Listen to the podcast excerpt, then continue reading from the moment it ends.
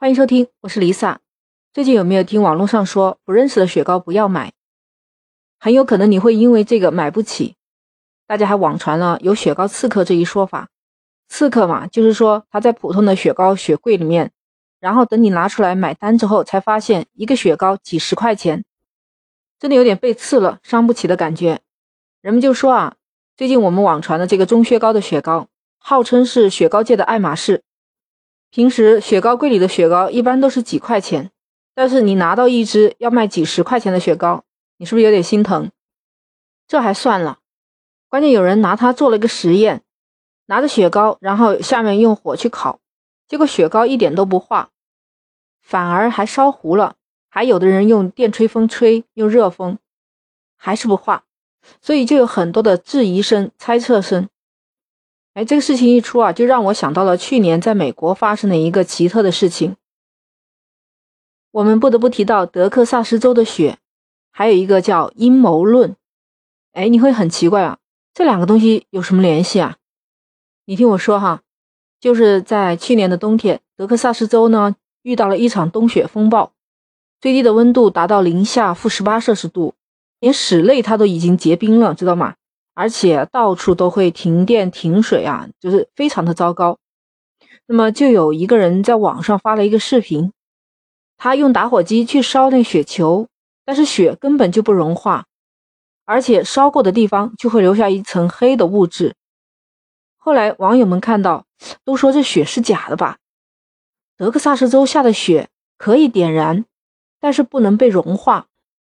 这个网络视频啊，就在网上风靡起来。就有不同的市民和居民啊，纷纷拿着自己家的雪去做实验，而且还用各种不同的办法，有的拿打火机烧，有的电吹风去吹，还有的人把雪球放在微波炉里面加热，发现里面会发出火花，于是他们就判断啊，这个雪里面含有金属，也就是你传我，我传你，大家都认为这个雪就是假的了，然后就扩展到了还有其他的州嘛，美国。在肯塔基的居民还上传了一个影像，说证明他们家附近的雪也是假的。这一次他用的不是打火机，他用的是蜡烛，还是没有看到雪融化，就是蜡烛融化了，而且表面也有一层黑色的物质。他们就认为美国很多地方下雪，这有可能就是假雪。他们相信这个雪是人工造出来的，甚至把这种矛头指向了当时的美国总统。说他是背后的元凶之一，另外还有人就认为是比尔盖茨干的。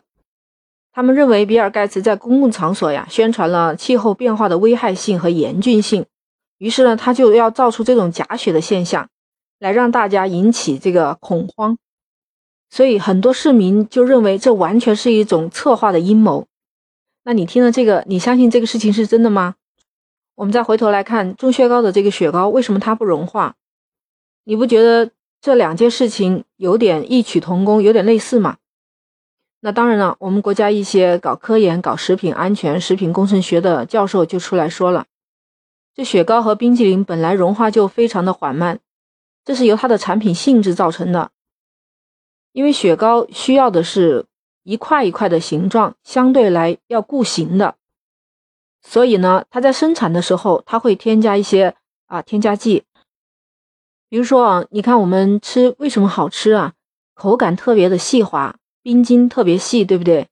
这种细滑的感觉啊，其实它是加入了增稠剂。那我们刚才还说过，它为什么不化？这里面就有明胶、卡拉胶。其实，在这种雪糕里面啊，教授说，一般往往增加了不止两种胶，一般都是三到四种配合在一起的。哎呀，想想是不是很难受啊？自己吃的东西里面都有一些胶，那还有呢？它这个雪糕里面不光是水和糖啊，它还有其他的把脂肪融合在一起的这些乳化剂，再加上呃乳化剂要把它变成甜味，它一般都会加一点香精。有些牌子的话，它就有可能不用香精或者用的比较少。那我们当然选择那种香精加的越少越好的。那还有啊，它还加了色素吧？因为雪糕不可能就两种颜色，白的、黄的，所以你看我们吃的这一个雪糕里面多少的添加剂啊？包括教授也是说，大家不用太担心安全性，这个添加剂的总量摄入不会太多。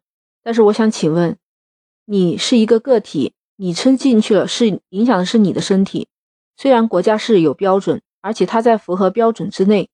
我看到这句话的时候，我告诉你，我第一反应就是，曾经有一年，我不知道是哪一年呢，我不记得了，就是有一个桥坍塌了。那个可不是一般在河上架的桥，那是个高架桥。你知道那个桥坍塌以后出了多少人命啊？因为它这个桥下面是能过车过行人的。你说那么大一个巨无霸从天上塌下来了，我们都像蚂蚁一样会活活的被压死的。这个事情当时出来就有人调研，说这个桥是不是设计出问题了？当然呢，是有车子超载了，但是设计师说我没有设计出问题。你知道他拿的是什么？他拿的这个证据也确实没有问题。他拿的是国家标准，也就是说，他说我用国家标准来设计了这座桥。那谁知道你超标了？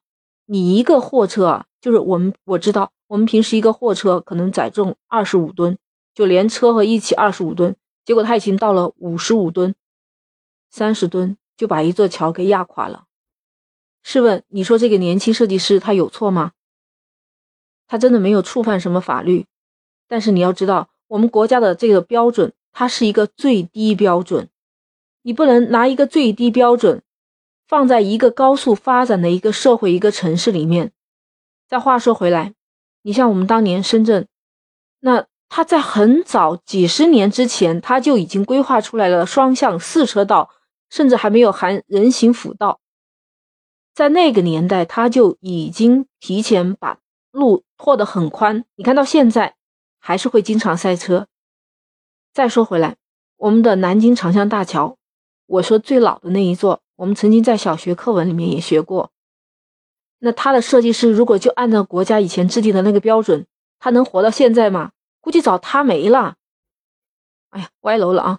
我刚才说的呢，这种国家的食品的安全标准呢，肯定就是一个上限，你超过了。对人体健康就会造成影响，那并不是它的下限，所以我觉得啊，什么东西我们都要适可而止。这雪糕再好吧，你看添加了这么多添加剂，说句实话，马上都要三伏了，我还是建议大家少吃冷饮。其实老祖宗给的传统非常好，就是水，温水其实最能解渴，也是对身体最好的。你看那些长寿的人，他们经常会吃这些冷饮吗？我相信你也找不出几个来。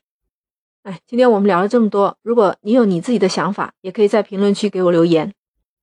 记得点击订阅、收藏我的离奇怪论哦。那我们下期再见。